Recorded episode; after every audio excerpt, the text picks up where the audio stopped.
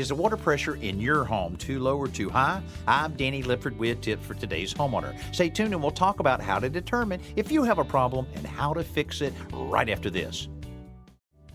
Water coming into your home is measured in pounds per square inch and usually ranges from 35 to 100 psi. The happy medium is somewhere between 40 and 50 psi. When water pressure is very low, faucets may trickle, and some appliances, like water heaters and ice makers, don't function properly. When it's very high, you might hear pipes bang, or in extreme cases, lines can burst and flood your home. The solution for these ills is a globe valve which regulates water pressure and allows you to adjust them to acceptable levels. First, check the water pressure with a gauge that screws into an outside faucet. These are available at most hardware stores. If the pressure isn't acceptable, then it might be worth talking to a plumber about installing a globe valve. I'm Danny Lipford with Tips for Today's Homeowner.